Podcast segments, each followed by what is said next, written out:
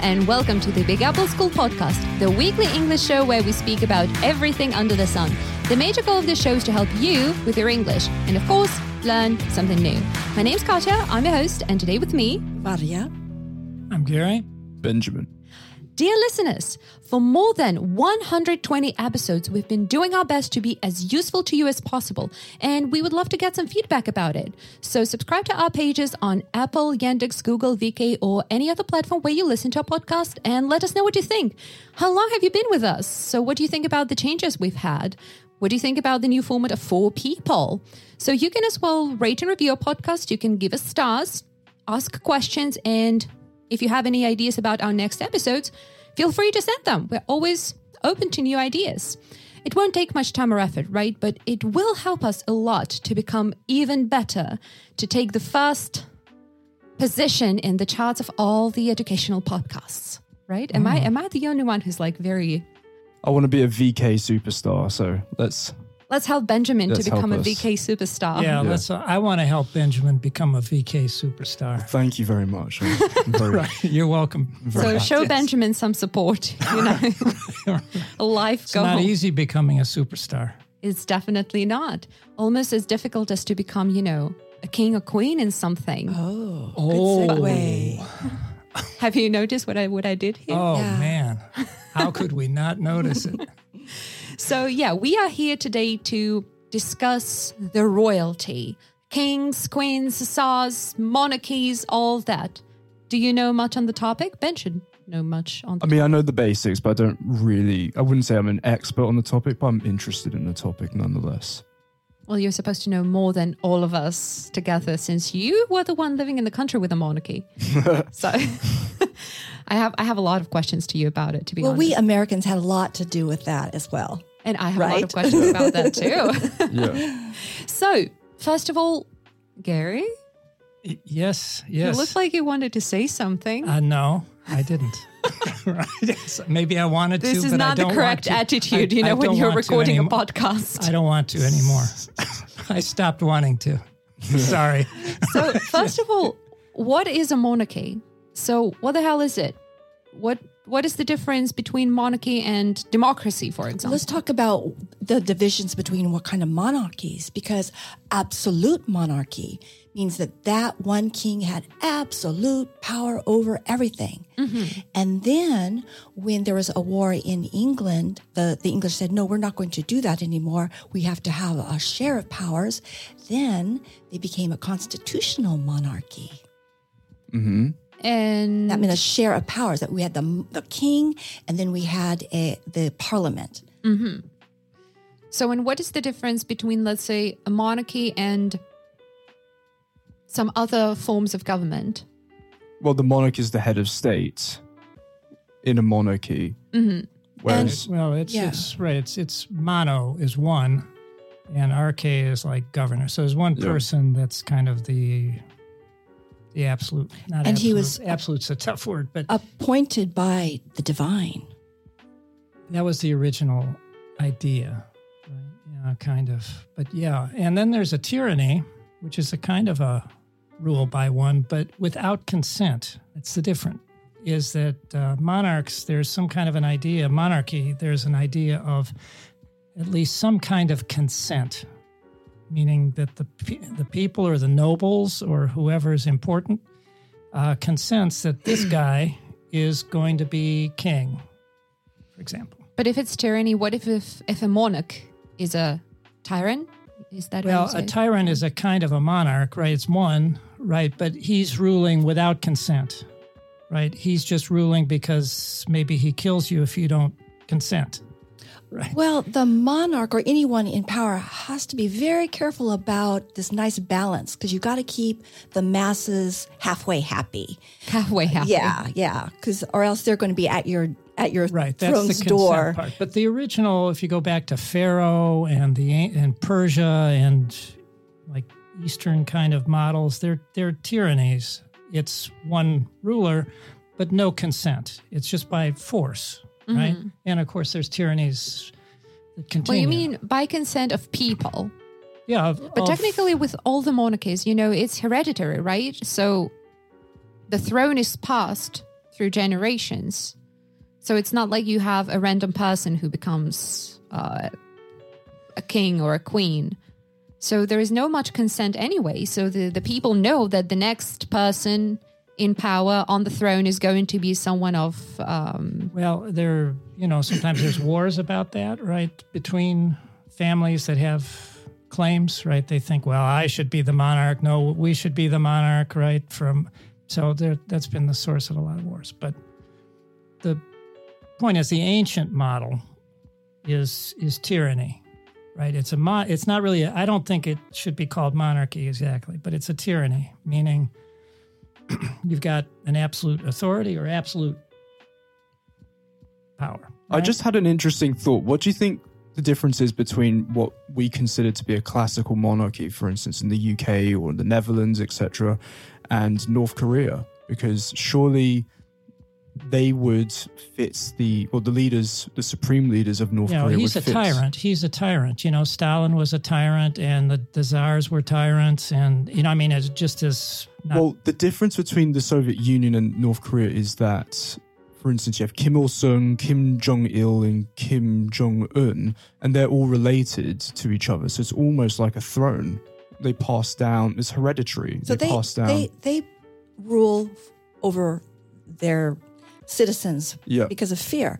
But like the Queen Elizabeth, I mean, she doesn't rule. She's just the head of state. She's just a decoration. She's a representation, representative of the country. But then that would just not be the absolute monarchy. No, that would be the constitutional one. Right, now it's constitutional. But originally,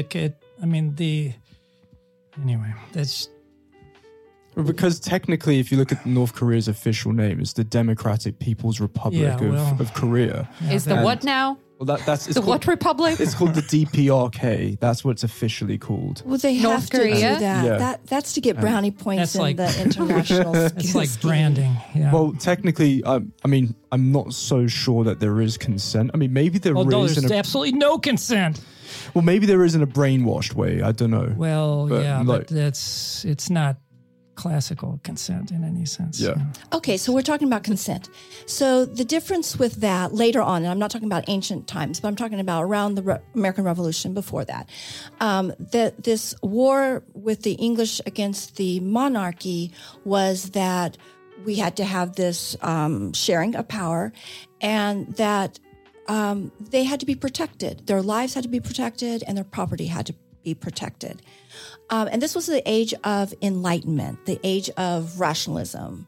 And when with our revolutionaries, our founders, they got onto this idea of that we have natural rights. And natural rights means that it was given by our Creator. Inalienable rights means that you cannot take these rights away from anyone. And so that's how we got into this separation, this resistance against monarchy or absolute power or some tyrant, that we have rights. Mm-hmm. Let's talk about these two different types of monarchy then. So in the absolute monarchy, the monarch is, he's omnipotent, so he can do whatever they want, whatever they find. Yeah, he's a divine power, so to speak. That's what he is brainwashing his people. So that means that the monarch is responsible for absolutely everything happening in the country. What about constitutional monarchy then? So what is the scope of power of a monarch then? Well, for instance, in the UK, the Prime Minister has this right called the Royal Prerogative, which means that he has the right to declare war, or she has the right to declare war, to do a lot of things that the monarch would normally be able to do. And I guess that's a constitutional monarchy whereby the monarch grants powers to Parliament or to any other governing body. I guess that's... Yeah, the lawmakers are making laws to protect the people, and so that's the interest of the people. But then, so if there is, let's say, a prime minister, there is parliament, what do the monarchs do? So do they have like a final word on things? Yes, they do. In the UK, when any law is passed, it has to receive royal assent. Mm-hmm. So the Queen technically puts the stamp on everything afterwards. But at the same time, well, if we talk about Britain, for example, the Queen does not have the power to just say, okay, I've decided this. This is the end of story. Yeah, she does technically have the power to do that. Technically. But she's not going to exercise. She's not going to. But okay. She technically can do whatever she likes. Is that right? Yeah. If she wants to... I mean, the Constitution, Britain, you don't have a Constitution, right? We don't. You just have... What do you have instead of... It's law. It's right? Really interesting. It's called common law. And there's no written constitution in the UK, which is fascinating and really confusing at the same time. But everything is... The structure of UK law is essentially... I mean, I'm not a lawyer, but it's a set of acts and... Everything is based on prior common law. Right. But the precedent would be, the changing precedent, right, would be that the Queen's power is quite limited. I mean, as far as her actual exercise of it, even if theoretically maybe there's no law forbidding it. Right? Technically, she can dissolve Parliament and do whatever she likes, technically, but she's not going to do it because she would not want a revolution. Right. So there's no court or nobody can overrule her. All the courts in the UK... are Her Majesty's courts. So everything is HM. So for instance, Her Majesty's Prison Service, Her Majesty's HMRC, so Her Majesty's Revenues and Customs Agency, I think that's what it is. Everything is HM. So the courts are called Crown Courts. Well, the higher courts are called Crown Courts. What about the military as well, right? Her Majesty's Armed Forces, the Royal Air Force, every armed force has the crown on top of it. And what's really interesting is when the Queen eventually passes away, there's a £8 billion contingency arrangement to change everything in the UK, from the banknotes to there is an £8 billion contingency arrangement, meaning that what is contingency arrangement? So when something bad happens. Or when something happens, there is these reserve resources in place to... I heard that when the Queen dies, I like some people who say, if the Queen dies. Yeah. So right. They say that the UK is going to lose so much money because then you will have to change absolutely everything because the next person in line is a man. So it's long live the Queen or, Her Majesty something, but they will have to... But they've already got that in view, right? Yeah, so they already... Well, I believe the UK government has set aside £8 billion. So, and the BBC rehearses for this, I believe, every month. So every month there's a rehearsal for when the Queen dies. Right, and these days, 90, every week 95 or 96? 94, something 94. Like that, maybe. So, they got to be ready, 94. Yeah, well, sure. And so I mean, long live the Queen, of course, but... Well, I believe there will be something like 10 days mourning where everyone on TV wears black and, it's I heard that even the banks wouldn't be open for like 4 or 5 days, losing just millions and millions of pounds. To be honest, that could very well be the case. I'm not too sure, but it could very well be the case. But it's fascinating because ultimately the Queen is supreme. It's her country. It's actually interesting what the queens and the kings can actually do in different countries, because I don't think... in case of a constitutional monarchy, they are allowed to do whatever they find fit. I still think that they are very limited by... If nothing else, custom would determine the boundaries, right? That's part of what common law does. I mean, practice before determines practice now. That's basically the idea. So, I mean, the Queen, there's probably, theoretically... Maybe there are no limits, but in practice, there's tons of limits, right? Because, if anybody is limited by practice, it would be the Queen, right? Yeah. Because for her to go rogue, right, so to speak. And those limits are essentially discussed in Machiavelli's book, The Prince, Il Principe.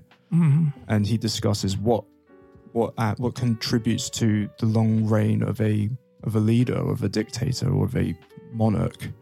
And he dictates... Well, he discusses how fear is better. It's better to be feared than to be loved, but you can't be too feared because then nobody will be on your side. So, definitely read The Prince by Machiavelli. Very short book. Right. But interesting. There is some logic to it if you think about it. Yeah. Well, that came out of... Italian politics of the 15th century. Yeah, something like that. And which were pretty hairy, shall we say. So yeah, it was bare knuckles, we would say, bare knuckle type politics. Yeah, and there were a lot of dead bodies, and I mean, it was rough. Mm-hmm. Yeah. Yeah. So do you know anything about the history of monarchy? I mean, how long has this form of government existed? Well, if we're going to talk, I'm going to throw this in, but while I can, maybe. But the monarchy, as I understand it, which I did review this, and I don't call it even a review because I don't know anything. But anyway, it arose out of a feudal kind of situation, right? Feudalism mm-hmm. being society being all divided up into a lot of different units of authority, right? And what basically the king or the monarch becomes is the first among equals. Mm-hmm. So that through charisma, apparently there was a king, you would know about this, but there's a king named Henry II who was in the 12th century who just by personal charisma was able to, in England, to kind of unite things and begin to expand the personal power. But he was building on a Germanic kind of background because the basic population of England was Germanic. Mm-hmm. And so the culture was, there was a culture of consent to the rule of the king. So like Germanic warriors would decide who was their chief. Mm-hmm. And of course, it would be because of personal charisma and those kinds of things, and effect, success in war, and like that. But that tradition kind of continued into England, and Edward, who was powerful enough to just do whatever he wanted, kind of, but he was wise enough to kind of go along with the flow of the culture and to seek for consent, particularly to taxes. Right, which then became monarchy in England. Right, that's kind of by country how monarchy developed, if I understand it right.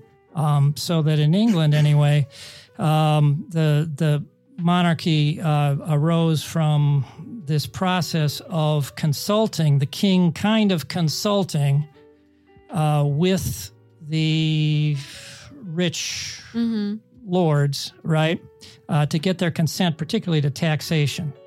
Okay, and so there was always this limited monarchy mm-hmm. kind of that was in the sort of the DNA of the country, which was not in France's DNA, for example, different story. So in England, anyway, the monarchy as such has this consultative part where the king is going to consult mm-hmm. with other significant figures and get their consent because they're going to be paying for his wars.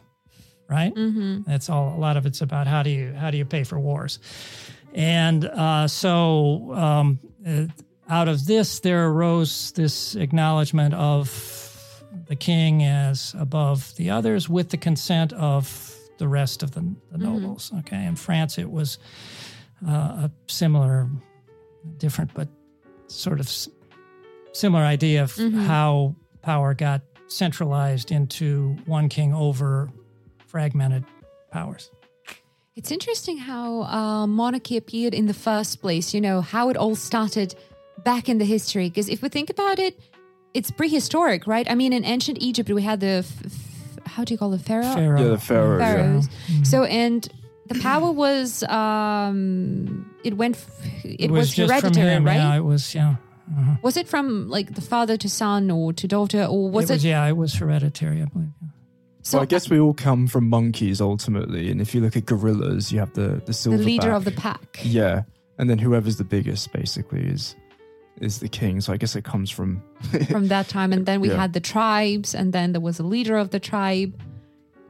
Well, that makes sense. You asked a good question, Gary.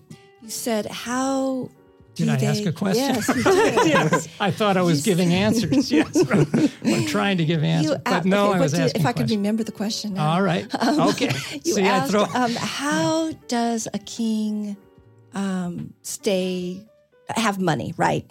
So you said through taxes, which is true, but also expansion.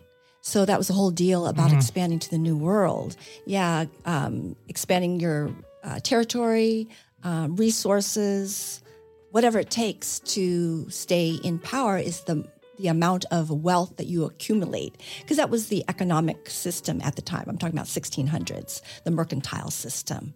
So all of these riches will go right back to the king. Of course, the explorers certainly made their profit. It was all about money because they knew that resources, riches kept you in power. Yeah, Britain succeeded in that, I guess, you know, with all the different countries. Wait, so what countries have monarchies right now? Well, the Netherlands, the Kingdom of the Netherlands, Belgium, Norway, Saudi Arabia. Yeah, Liechtenstein. See, now Saudi Arabia, the prince, the royal family has to share power with Sharia law. There's but they still have absolute power. I think so, but they have to listen to the Muslim. Yeah, was it? Yeah. I think it even has a certain term like Muslim monarchy, because the same situation is in Qatar and in Oman, and the UAE too. You have the princes. Yes, but they don't have the absolute monarchy. They have more of constitutional or mixed type of monarchy. So it's not the same as in Saudi Arabia. Yeah. So and then we have in Europe, you've mentioned many countries. Japan has an emperor. That's true. They do.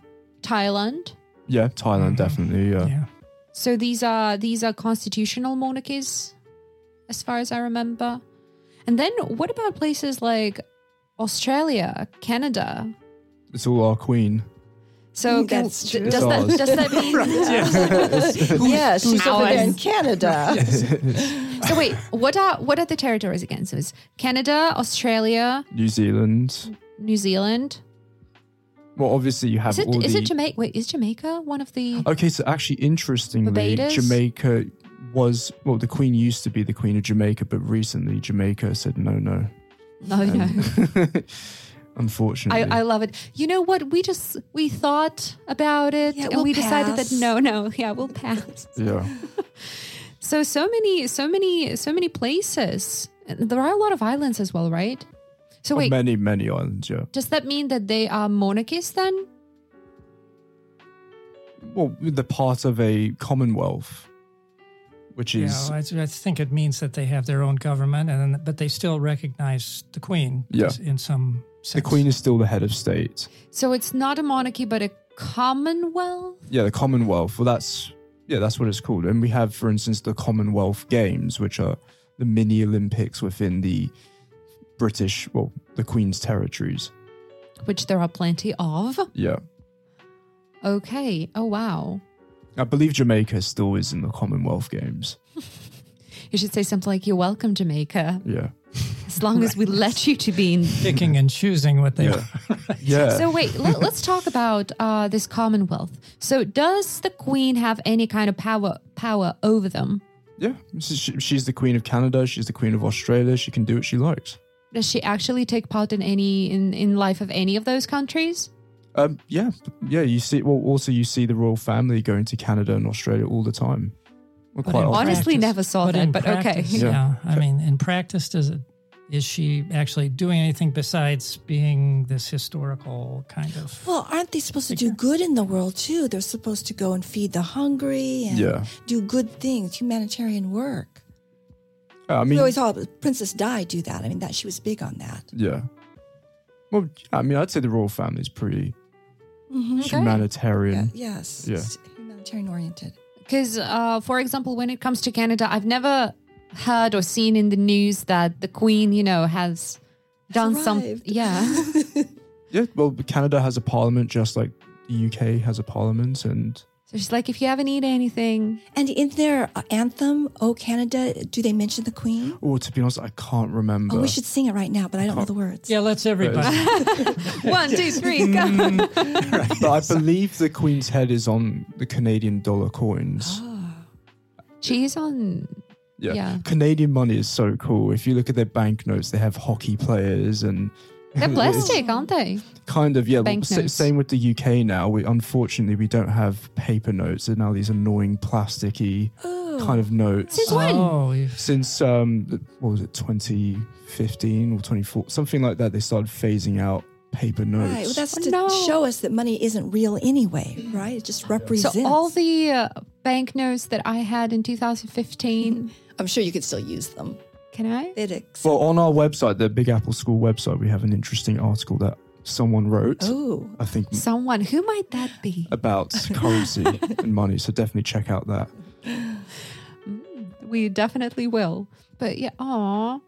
Yeah, well, on the other hand, there's a good side to having plastic money. You know, if you get into the rain, nothing's going to happen. I'm against it. I'm against plastic money. It doesn't feel right. I love Russian money. No. It feels like real money. I know. Well, Russian money doesn't seem real to me at all. I just like, what is this? Got 1,000 on it, 2,000, 5,000. Who cares what it is? The euro seems like American money. That's strong. That's what I like. Yeah, dollars are real. Yeah I love dollars. Right. Is there a banknote of like a $2 bank? Well, there was at one point. It was, what was that, Anthony? Susan B. Anthony. It was a $2 coin and maybe paper as well. I'm not sure. Yeah, I've seen the $2 paper note. Yeah, it didn't last long. Phased out. Yeah, we don't want changes. We want the same. That's what I think. Right, Gary? We want the same. Do you know changes to the bills? Not related to the topic of monarchy at all, but do you remember the quarters that had the states on them? Yes, yeah. Ah, so I only have 3 left, I think. So yeah, and it's... Oh, well, speaking about that, you weren't alive then, but it used to be that quarters were completely all silver. And then, like in the 60s, it was devalued some way and they put copper in there. So you'd see the new ones in the 1960s with this copper ridge. Remember way back then? I believe I do. Yes. I think my mother told me about those. Yes, probably so. Yes, right. Of course, I didn't see them. Yes, right.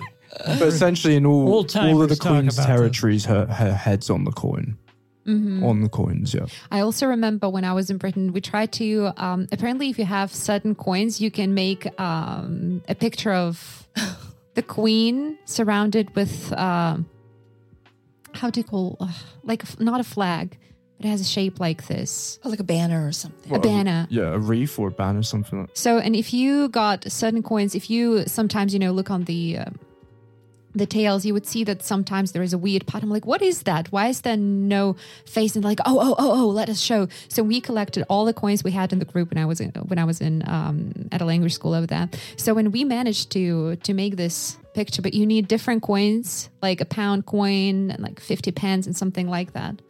So yeah, it looks cool. Yeah. Alrighty. So, and, well, there are quite a lot of countries then that still have monarchy. So apparently I found some information that as of 2021, so, in 2022, when you'll be listening to this podcast, it might be different, So there are 44 sovereign states in the world with a monarch as head of state. There are 13 in Asia, 12 in Europe, 10 in North America, 6 in Oceania, and 3 in Africa. So 44. 10 in North America? Mm-hmm. How many sovereign states are in North America? North America meaning... Well, Central America too, yeah. And there's... So North America technically is Guatemala, Honduras. The king of Belize. Yeah, right, yes. I'm the king in a Spanish accent. I'd have to change my accent. Yeah, I can't do it, so forget it. The king of Belize, yeah. I don't... How did they get 10 in North America? Sorry. Yeah, maybe some of our states have kings in them. I didn't know about. Yeah, that's what it is. Yeah. Well, what countries are there in North America? Oh, Hawaii. They certainly had a queen at one time, but I don't know about now. Well, North America, obviously Canada, U.S., Mexico, Guatemala, El Salvador, Honduras, Panama, Costa Rica. Canada has a queen. Yeah. Right. Well, that's one. Okay, right. One is pretty far from 10, though.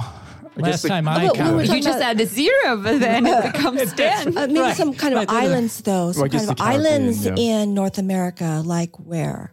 The islands. Okay, maybe. Obviously not Cuba. Cuba. Kings. Well, actually, yeah, if you count all those, if you count the British, former British, right, like Jamaica and what would it, British would be, oh my goodness. I know, we need a map or something. Well, Jamaica was part of the Commonwealth. But Jamaica and what else? Well, Jamaica's a republic. I think it's a republic now. Bahamas? The Bahamas? Is it over there? Yeah. I'm so bad at geography. I'm so sorry. So, yeah, the Bahamas. Yeah, that's the Caribbean. Yeah. Well, Belize? Is Belize over there? No. A little note. So, in British English, we say the Caribbean. Don't you say Caribbean? And some people say Caribbean. Some people say Caribbean. Also, you say Caribbean. Uh-huh. Oh, cool. No, I say both. Sometimes I say Caribbean, and sometimes I say Caribbean. Oh, cool. I go back and forth. Bilingual. Yeah. Depending on how sophisticated I want to sound. So it's not like the word aluminium, where we say aluminium and you say... What do you mean, aluminum? Aluminum, yeah. We only say aluminum. There's no such a thing as... How did you say it? Aluminium. Yeah, aluminium. And we say route and you say route. Well, sometimes we say route. Sometimes we say route. Yeah. Okay, bilingual. Cool. Right. Yeah. Bilingual, true. Once again, there's 8 or 10 words where we're bilingual. That's where the typical American is bilingual, right? 8 or 10 words. In, right. Yeah. Pizza, that's Italian. Right. Basically polyglots, right. Right. Tacos we have a lot of Spanish, I believe. What about a lot of French words? We have lingerie. We have that word. We got resume. That's French. Well, English was obviously influenced by French heavily, coming back to monarchies. Yes, we dominating had a lot powers. Of French. Yeah. Well, that's how Great Britain got into debt with all those wars against France and Spain and then, of course, America. You name it. I think just what you know. Yeah. Just pick any country. You'll be right. So, okay. We more or less, I think, defined the power of the king or queen. So. In our own way, we did. Yes, we did. In our own What about the role of the royal family? So what about the rest of the family? I couldn't care less about them. Do they have... Right. There's the American speaking. There's an American voice. I'm in the wrong podcast here. I can't stand the members of the royal family. I don't care. Whoa. Okay, it's really hot over here. I'm glad there's two of us. We can restrain these two here. I think this is going to come to blows sooner or later. So, but what about the rest of the royal family? Do they have any kind of power? Do they have any kind of role? Are they just decoration? Well, I guess if they do something bad, they can just say, come on, mommy or grandma. Oh, like Andrew? Andrew? He's in a bit of a... Mama. Prince Andrew's in a bit of a sticky situation right now. Yeah, sticky little hot spot there. I need more details. Jeffrey. Tell me. It's not very Epstein. Nice. Yeah, it's not nice. It's not nice at all, basically. He's involved in... It's all adult stuff that we... It's not very pleasant at all. Go on Netflix. There's an interesting documentary about Jeffrey Epstein. You know Jeffrey Epstein. This has come up before. This has come up. Do you recall this? Yes, it has. Yes, it has. It won't go away. In our podcast. Yeah. Wasn't that the episode about conspiracy theories? Yeah. Mm-hmm. So Prince Andrew is key. Oh, I remember you explained it. Yeah. Yes. Okay, now I remember. Okay. Yeah. So, yeah. Now he's being sued. Oh, really? Yes. Not that it's going to flourish into anything, but just the act of being sued. Yeah. So, I mean, I guess the Queen would not want to have something happen in public with Prince Andrew. Because that would completely destroy the reputation of the royal family. Well, if she dies, maybe it could happen after that. Yeah. I love the if. That's... Yeah. If. Right. Yes. So wait, getting back to the question. So do they have any power? What role do they play? To be honest, I'm not too sure. I'm pretty sure that they are kind of above the law. I guess they kind of are. Yes, I would think so. I mean, normally rich people are. But the humanitarian role is really important. Mm-hmm. And so I've seen, you'll see pictures and video of all these princes and princesses going places, duchesses. So that's what I understand, that they have more of a social public function, to show how royal families can do good, how, they... help the poor, help the hungry, or whatever. Yeah, after centuries of domination of the people, then they come back and say, see how nice we are. Yeah. It's more for tourism. They bring a lot of tourism income, essentially. Yeah. Okay. I know that in some countries, mostly with absolute monarchy, like Jordan, for example, or Saudi Arabia, the members of the royal family can actually hold, you know, high positions in the military, in politics. Okay. So those princes. Yeah, Prince Charles. Well, Prince Charles prances around in his military colours all the time, and the boys do too. Yeah, they were. And Prince William, he was a helicopter pilot with the Royal Air Force, and Prince Harry was in the army. Yeah, he went to Afghanistan. He did, and that's actually quite a controversial issue because if he technically could have put a lot of soldiers' lives at risk, because obviously he would have been a prime target for the Taliban. And luckily, I mean, I can't say, but yeah. Yes, I remember there was some kind of controversy. Yeah, personally, I don't think he should have been on the front line. He wasn't there for very long anyway. Whenever he did go in, he wasn't there. I'm not. He was pulled out. Fully versed on all the ins and outs of what happened, but yeah. Do you think it was their personal choice, you know, to go into military, or were they required to do something like that in order to, you know? Well, it's prestigious. Mm-hmm. Yeah, if you go to war and you have a medal, it means you're a hero. Yeah, you're a hero. Somebody. Yeah. Status. So, but none of them actually has any kind of power, like political power. It's only the queen, right? Well, I guess maybe they do have power via the queen. Well, don't they have some kind of little territory that they're in charge of? Because they have different titles. Not only is Prince Charles a Prince Charles, but he's also a something of a something. Of Wales, Prince of Wales. I don't think that would be not symbolic, but ceremonial. Definitely. Yeah, but nobody cares about Wales. So. I'm joking. Wales is a great place. Our many Welsh listeners are offended. We lost some Welsh. No, I'm joking. Our Welsh listeners are gone. They're dropping off even as we speak. No, I mean, Wales is a beautiful place. It is, but it's funny to joke about. Wales. Well, just like comedians, we can make fun of everybody, right? Yeah. We tend to do that anyway. I know I've made fun of certain peoples. Yeah. Isn't the bridge between England and Wales, Cardiff, not free now? Because I remember there was a bridge that you could cross for free, and then they built another one that was. That you had to pay for, and people were mad. They're like, who would want to pay to go to Wales? Maybe they'd pay to get out of Wales. All right. Do they have to pay to get in there. All right. I want to just speak to our Welsh listeners. I think it's a wonderful country. I've never been there. Haven't seen any pictures. Is to go Don't know there. Anything about it. But I want to go to Cardiff, just because that's where one of the TV shows was filmed. I want to go to the town with the longest name in the UK. I can't even say. Oh my God, there was a moment about this place in Graham Norton's show, I think. Yeah, Lanford Pool. And Michael, like it was an interview with Michael Sheen and David Tennant, and Michael Sheen's like, "Well, there is this name, and I bet you don't even know this place with the longest name." And David Tennant just, "You mean la la la la la la la la." How did you do that? Well, basically, it's property of the Prince of Wales. It's Prince Charles's place. I get so confused in all these names of British royal family, to be honest. Yeah. There's no need to even go there. Okay, so wait. Why don't we talk a little bit more about them, actually? So what is people's attitude to them in Britain? People are quite indifferent, generally speaking. I mean, you do have quite a few people who are strong Republicans, not as in US Republicans, as in Republicans in the sense that they want to get rid of the monarch. And what do they want to have instead?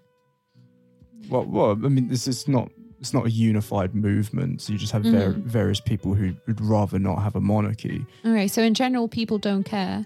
Well, I've seen interviews, and they'd be like 50-50. There'd be someone, I love the Queen. And it's so good for tourism. And the others that, like you say, down with the king. I mean, to be honest, I like having the monarchy there. It's quite fun. I mean, because they don't really do anything other than just prance around and cause funny chaos in the news.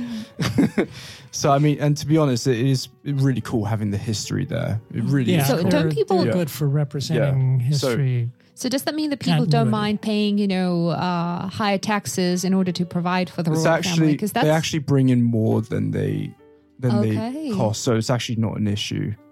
How come that they bring more?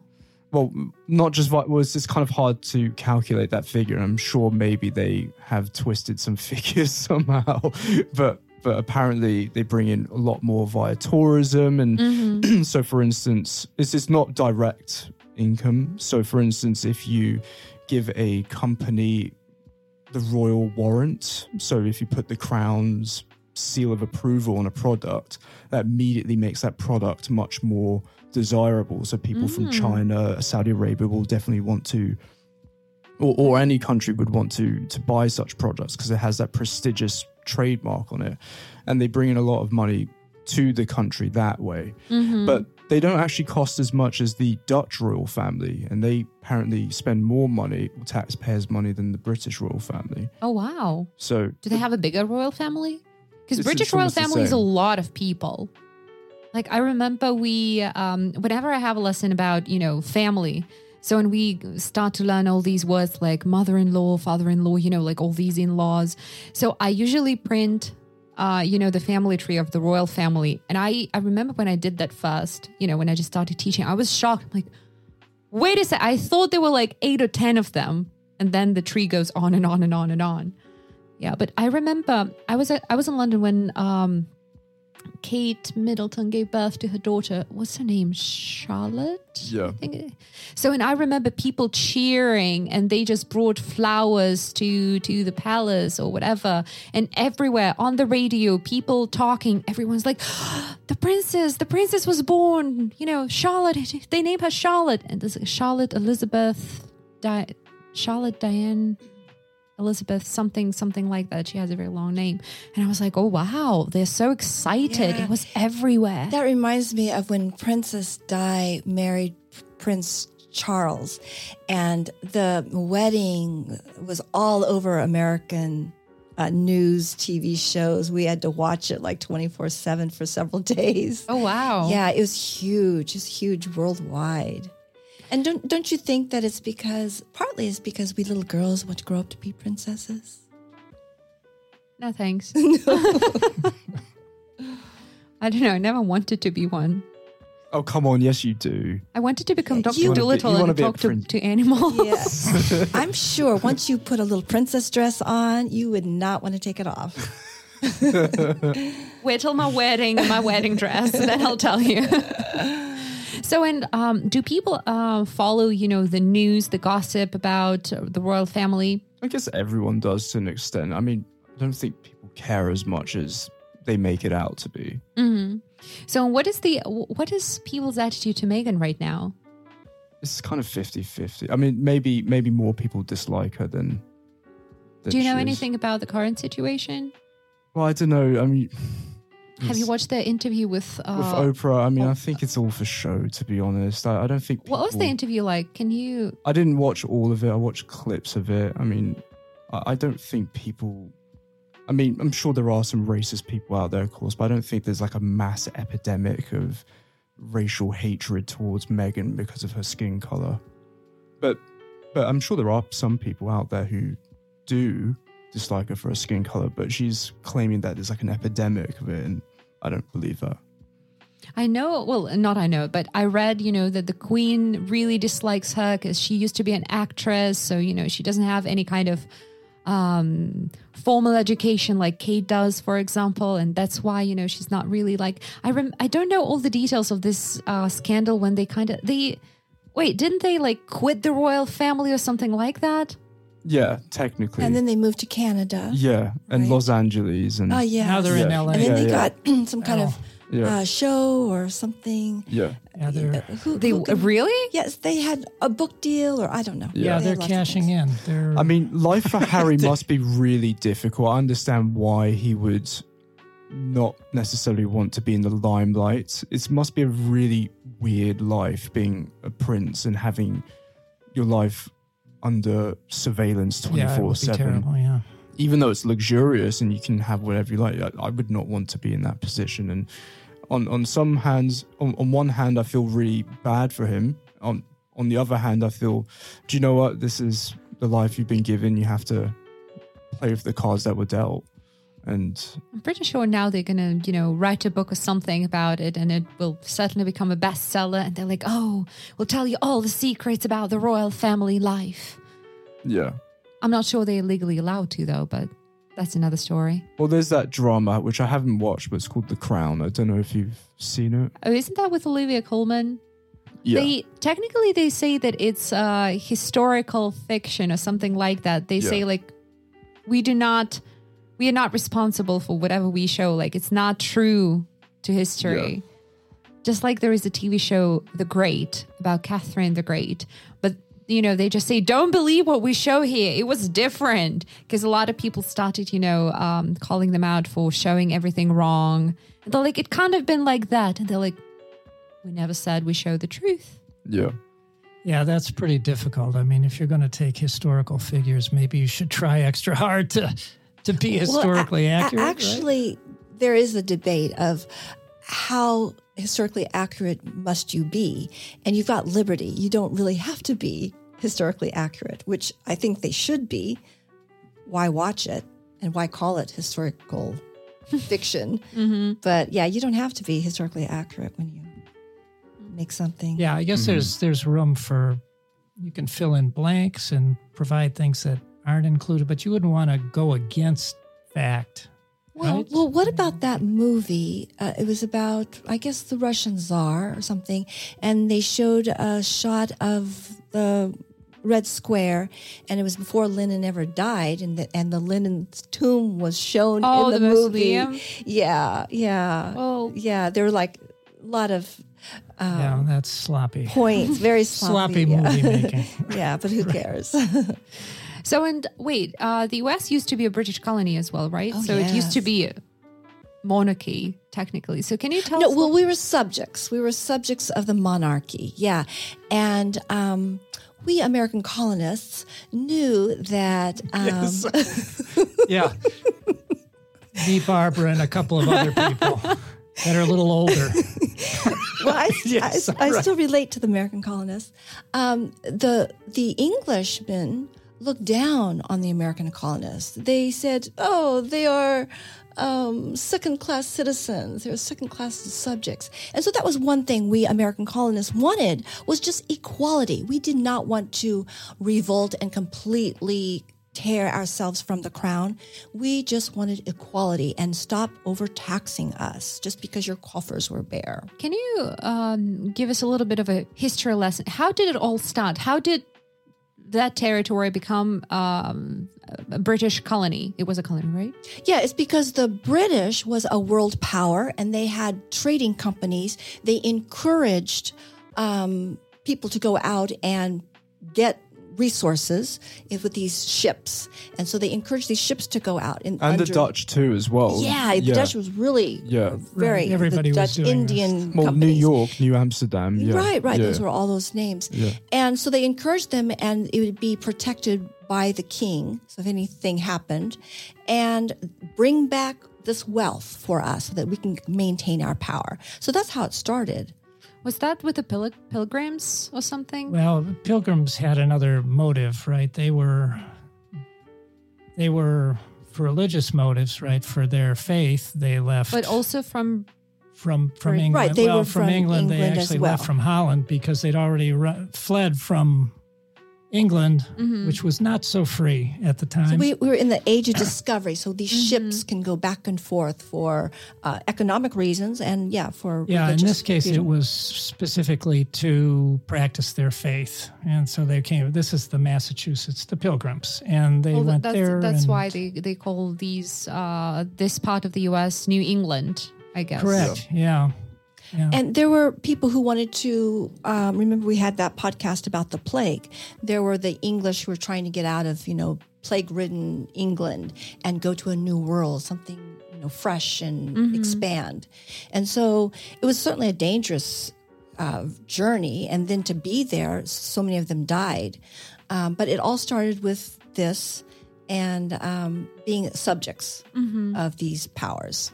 Right. How did that stop? They were like Englishmen. I think they considered themselves Englishmen who were located, just living outside of the country, right? They were definitely the English who were going over there certainly felt like Englishmen, right? They were. I mean, they were Englishmen, right? They were Englishmen, and literally. And it was a question of how whether they have part of the issue that arose between England and the colonies were did they have all of the rights of Englishmen, which would include taxation, the problem of taxation, and could they consent to the taxes that they represented in Parliament for as Englishmen? That was one of the issues, among others. Yeah. The other issue of how the revolution started was also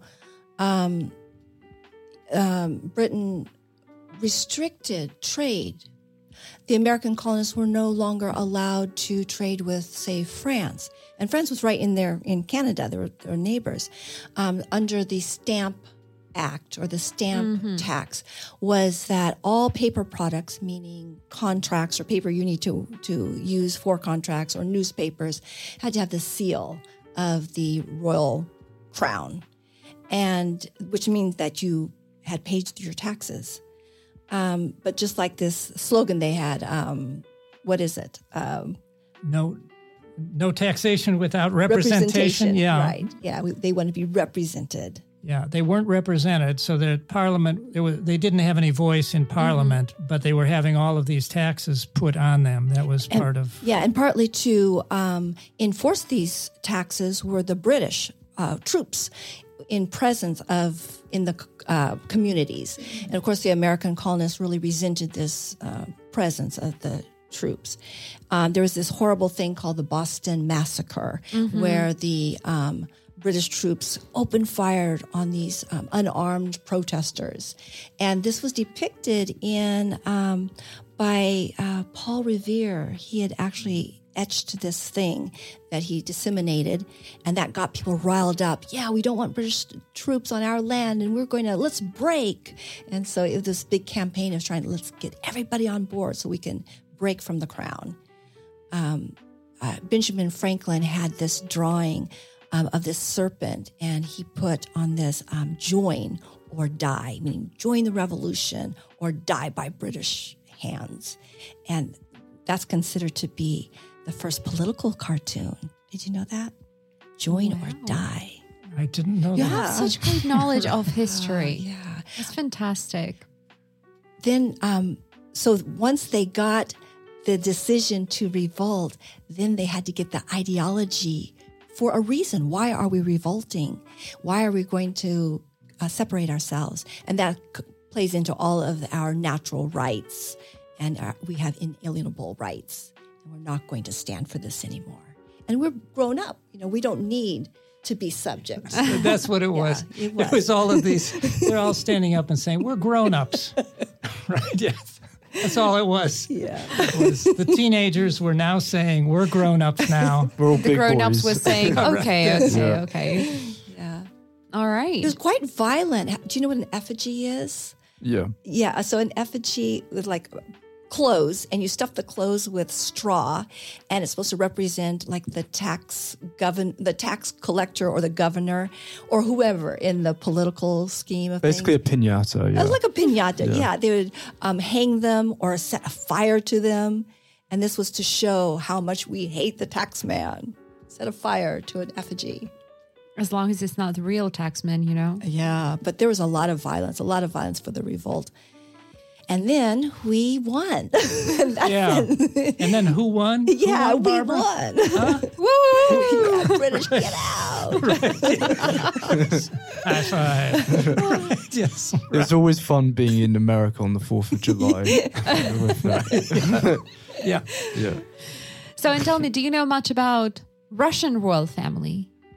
A little bit about the Romanovs and Nicholas II, the last one. Mm-hmm. Benjamin, what do you remember about them? Well, I mean, let's just introduce the whole subject in general. So you have Ivan the Terrible, you have the Peters. Mm-hmm. What else?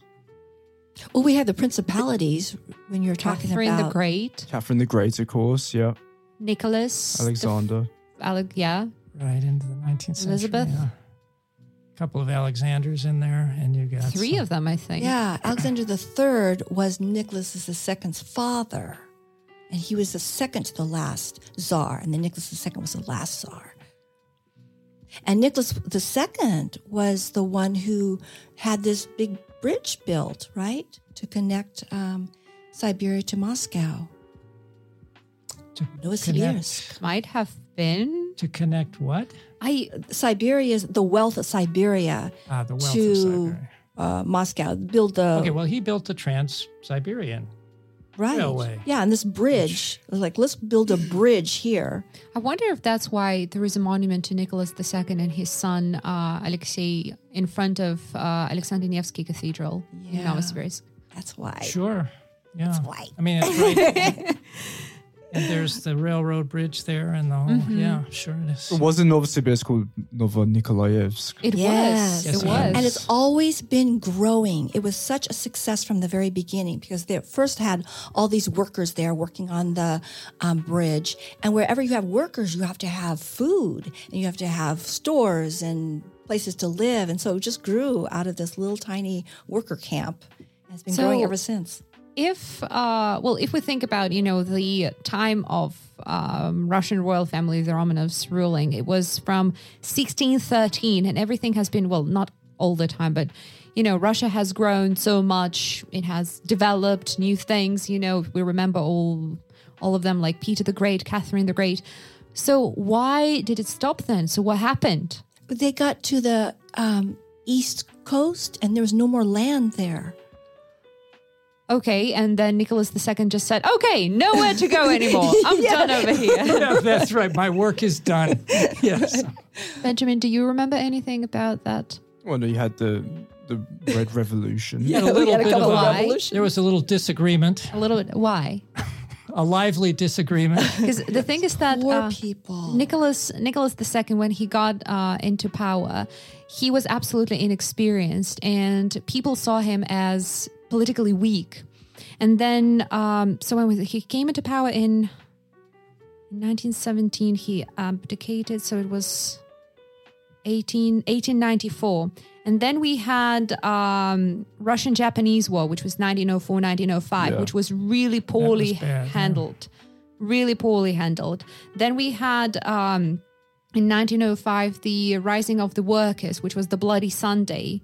So, and then Russia got into the First World War, and that was very unpopular. Many people did not want to join World War I. So, and it showed him from a very bad perspective. So people realized that he's weak and he cannot, make Russian Empire rise and, above Europe or something like that. So they just, they made him abdicate. Yeah, well, and you had a whole revolutionary underworld or whatever subculture developing, right? That was making it their business. It was their doctrine that the old order should be overthrown and replaced. The whole idea was to get the people. So that first they were saying the workers, the proletariat. They get the workers on board, and they say, "Oh, we should include the people who are in the fields, the field toilers." And so this big mass movement, it was pretty incredible. Mm-hmm. So, and then he abdicated in March of 1917. And in November, the Bolsheviks already seized the power and just... Well, there was an interim government, a provisional government. Mm-hmm. So once the abdication happened, there was this provisional government that was going too democratic for Lenin's taste. And he said, this is not what we fought for. Mm-hmm. And so they took over the provisional. And that was the storming of the Winter Palace. What I was surprised about is that Nicholas II was cousin of Prince William.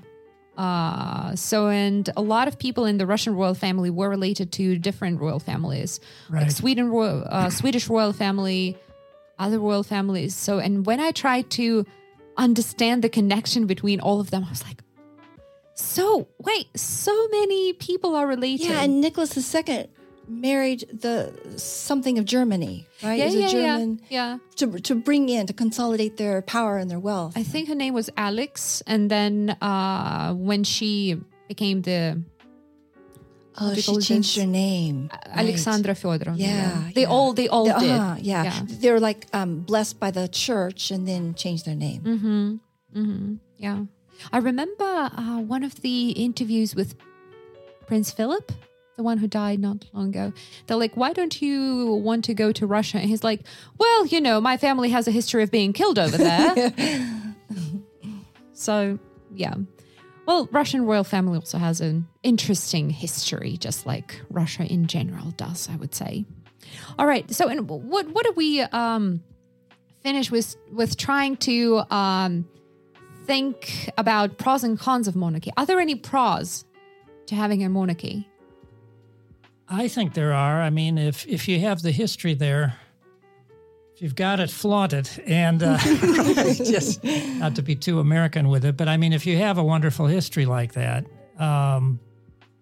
you ought to preserve it in some form. And it seems like, you know, British have preserved it in a way that isn't destructive, and is constructive, because, you know, now in our world, it's hard to find things that unify countries, mm-hmm. right? It's a problem of modernity. Barbara, don't you think? A problem of modernity? I do agree, yes. And really it is that there's not enough things that unite people. Mm-hmm. And Britain has the historical tradition that it can just enjoy or sort of celebrate, even if it's just, you know, somewhat largely historical, but still that's not nothing, it's something. Mm-hmm. And it's a pretty incredible history. I'm on board with Gary. I agree. I think there's that historical... Modernity thing. That thing about modernity. That doesn't even right. match. Yes. Whatever that was you were saying. I agree with that. Okay. I don't know what it was, but I agree with it. Are there any tradition, not modernity. Okay. Oh, tradition. All right. Not modernity. Are there any other advantages to having a monarchy? No, none at all. Well, I guess just the tourism, as we already touched on that. So it kind of is tied into what Gary was just talking about. But yeah, I mean, it brings money to the country. Yeah, and I mean, just the whole world, when something large scale happens in England, right, at some great event, I mean, it just the tradition, maybe the whole world needs it kind of, because there's just... You know, the whole world, I mean, America, we don't have any here. Sorry, Barbara, but... Yeah, we need some kind of fantasy. Like yeah, we were more fantasy people. We need a fantasy. No, we need a fantasy. We're realistic people. So we'll borrow it. We'll borrow it, and we'll make the crown, and we'll cash in, and we'll make everything else. But would you say that with a monarchy, there's a smooth transition of power? Because I'm pretty sure now the next person in line... Who's the next person in line, by the way? Charles. So I'm pretty sure he knows, you know... what to do and how to do this when the Queen dies. He's been prepared for it. Yeah. And, you know, he's had 75 years to practice, to prepare. Yeah. So, and he's ready. I'm pretty sure he's been, he's been preparing for it, you know, during his life. So, yeah. So it's not like, there's a lot to chaos. Be said for that. You know, like in a war, you need everything. Of course, maybe the war unites the country anyway, but, you know, the tradition and the king's speech, right? And, you know, all of those things, those are powerful things.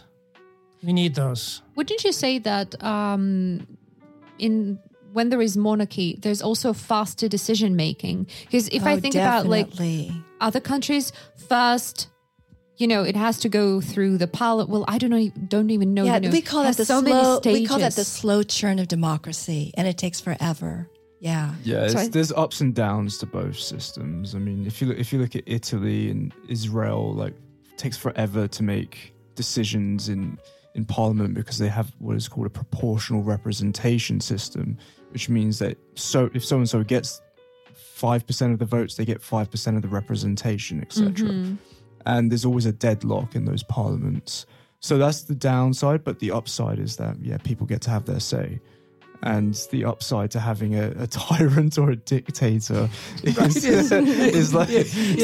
So things happen quick. So that can be the disadvantage, the downside of having a monarchy. Yeah. It can turn into tyranny. Yeah. So, you know, if a monarch just feels too, you know, gets greedy with power. If Queen Elizabeth started to just let it get to her head, all of a sudden she starts telling Canada what to do, New Zealand. Well, you know, if a monarch just gets too greedy or, you know, blinded by the power, you can never be sure that they're not going, you know, to become tyrants. Any other downsides of monarchy? I guess the tyrant thing is pretty bad. You've just mentioned lack of diversity in the government. So what else can there be? Well, that's an absolute monarchy, yeah. Without a parliament, so yeah, that's a different kind of monarchy. So that's in the case with the Netherlands.